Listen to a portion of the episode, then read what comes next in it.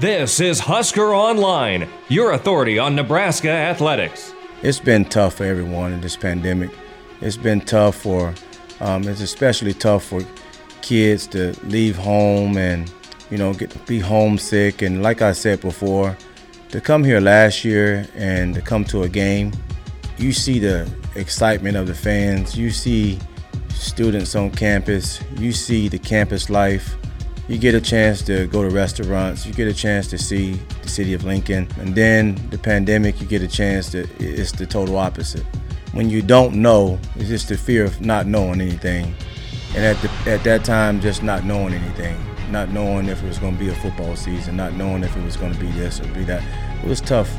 It was tough for those kids final segment here of the Husker Online Show. Sean Callahan, Nate Clouse. That was Nebraska secondary coach Travis Fisher just dealing really with what he's had to navigate with, particularly Nate, with these Florida kids that came in and three have left, three four stars have left the program. Henry Gray, uh, Jaden Francois, and Keyshawn Green, all over this pandemic filled um, you know, stretch that we've been in. And Lincoln, Nebraska, quite simply, is not Lincoln, Nebraska right now as far as what they were sold as with college football and active student campus life. And that's really the entire country. But for Nebraska, Nate, um, you know, more so than ever, it's difficult because you look at the population it's the smallest populated state along with West Virginia in the Power Five. So that means there, if you drew a 500 mile circle, Nebraska has the fewest four star kids around it of any Power Five in the nation.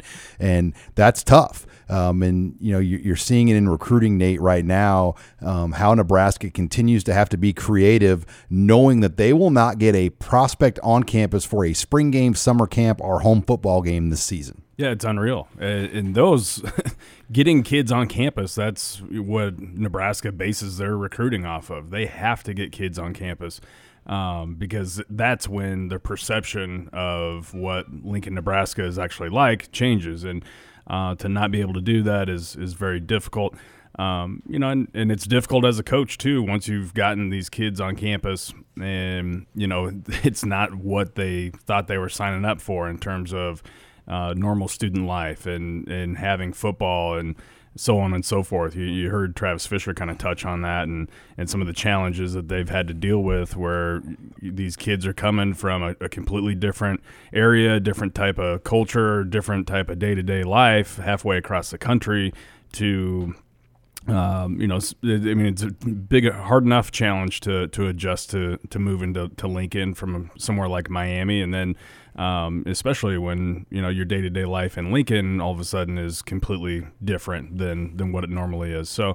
Um, yeah, it's a ton of challenges when it comes to recruiting and, and also keeping some of these newcomers on campus right now. And Nate, Nebraska, with that said, has done a very good job of kind of holding serve, keeping this recruiting class in a position where they can finish off. And now it's keep what you have, knowing you're not going to get any of these kids to even come to a game uh, to see you in person anywhere, uh, even on the road. I mean, some years maybe a kid could slip into a road game and go and buy a ticket. With the Big Ten, we know buying a ticket's not even an option right now, um, and that really wouldn't do much in the in the meantime. But the shift to me continues to be local. Um, there's a lot of things brewing still with James Carnie, maybe something brewing with Avante Dickerson um, at Westside. Um, he's committed to Minnesota, but a lot of chatter out there that there could be stuff going on there. And as you see Nebraska try to finish out this class, um, a how many do you think they're going to try to get? I mean, it will be about 22, 23, and what do you think their plan is at this point? Well, right now, I, I mean, I, they're sitting with 18 commitments, and and you mentioned a couple couple of local guys that are still very much on on the radar that that could eventually join the class. You know, let's say James Carnie does get an offer, uh, I think he would accept, uh, and that would put Nebraska at 19. If they were able to to possibly flip someone like um, you know, Vontae Dickerson, that would put them at 20. And, and I think that we'd probably see them, you know, finish with a class right around 23, 24, or maybe hold a spot or two for transfers because there are going to be, I think, a lot of transfers. I think the transfer market in general is going to be very busy a- after this year. So uh, we'll see what happens there. But they're, I mean, they're they're nearing the. I mean, they're kind of in that final stretch run right now, where where they've the space is limited and they kind of have to be somewhat selective. But uh, like you like you mentioned, the you know the that pool of available talent, especially um, you know, when you can't get these guys on campus is is pretty limited, and so I do think you have to place an emphasis on you know somewhat local guys. And the number could end up being 27, is my understanding. Henry Gray, they've already been able to get a petition to count him so they can get another one. And more than likely, Jaden Francois is the same. Now, they won't get Keyshawn Green back because he was already in Yeah. cl- classes for the fall term. And once you go to a class starting in August, you count.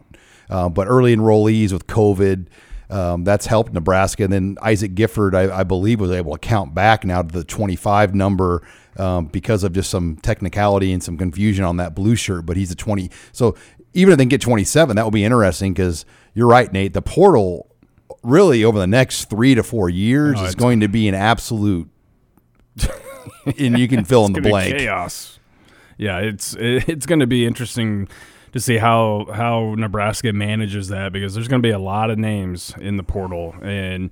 Um, you know, and, and we've already kind of seen how that's changed the way you recruit. You you save a spot or two every year almost for um, you know to pull names out of the portal or or to have spots available if somebody comes along where it's either somebody you you recruited you know in, in a previous year or or all of a sudden there's a, player at a position of need that is uh, very much available and interested in you uh, in, in the portal. So I mean that's already kind of been the case and and now I think that's going to be even you know a greater priority uh, you know going forward here especially over the next few years because there's going to be a lot of names entering that portal especially with the eligibility status, with nobody, you know, really using a year this year, I think that's gonna, it's gonna, teams are gonna have to thin out their roster, and and, and players are gonna move on, and uh, so there's gonna be a lot of free agents, so to speak, here over the next year or two. Yeah, Nate, and you had a chance last week to go out and and watch Thomas Fidone and, and maybe the, the biggest game he's had of the season as far as opponent wise against Glenwood. Um, it's the second time I believe you've seen Thomas play this year. Um, what are you seeing? What do you like about what you've seen with Thomas Fidone? Well, I mean, he's a competitor first and foremost. Um, you know, he's he's clearly by far and away the best athlete on the football field, which is saying something because I mean, Lewis Central themselves, they've got you know a handful of D1 guys on their team, and Glenwood was a very good opponent, but I mean, he still takes it to a whole nother level. There's nobody that can really stop him or slow him down.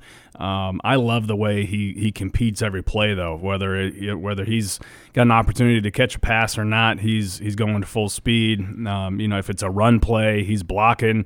I think he, he probably had four or five pancake blocks on the perimeter um, the night that we watched him, and and in in Glenwood was kind of base, you know pairing up their best player, kind of uh, syncing him up with with Fidone, kind of shadowing him everywhere, and and Fidone still dominated. He had six catches for 115 yards, a touchdown, and um, you know just it, he's he's impressive in every in every way, and and I think that's something that you'd like to see. You'd like to see somebody who's not only physically gifted and, and kind of plays to that uh, plays to that level, but also I think the effort and, and the, the the way he competes is what really um, you know excites me about his future. Well, it'll be uh, another busy week, Nate. You're going to go out and, and watch James Carnie. Um, I'm going to get out to a game as well, and that that has been you know one of the nice things about this season for us. We've been able to see so many more games. I think I've been to seven games over five weeks.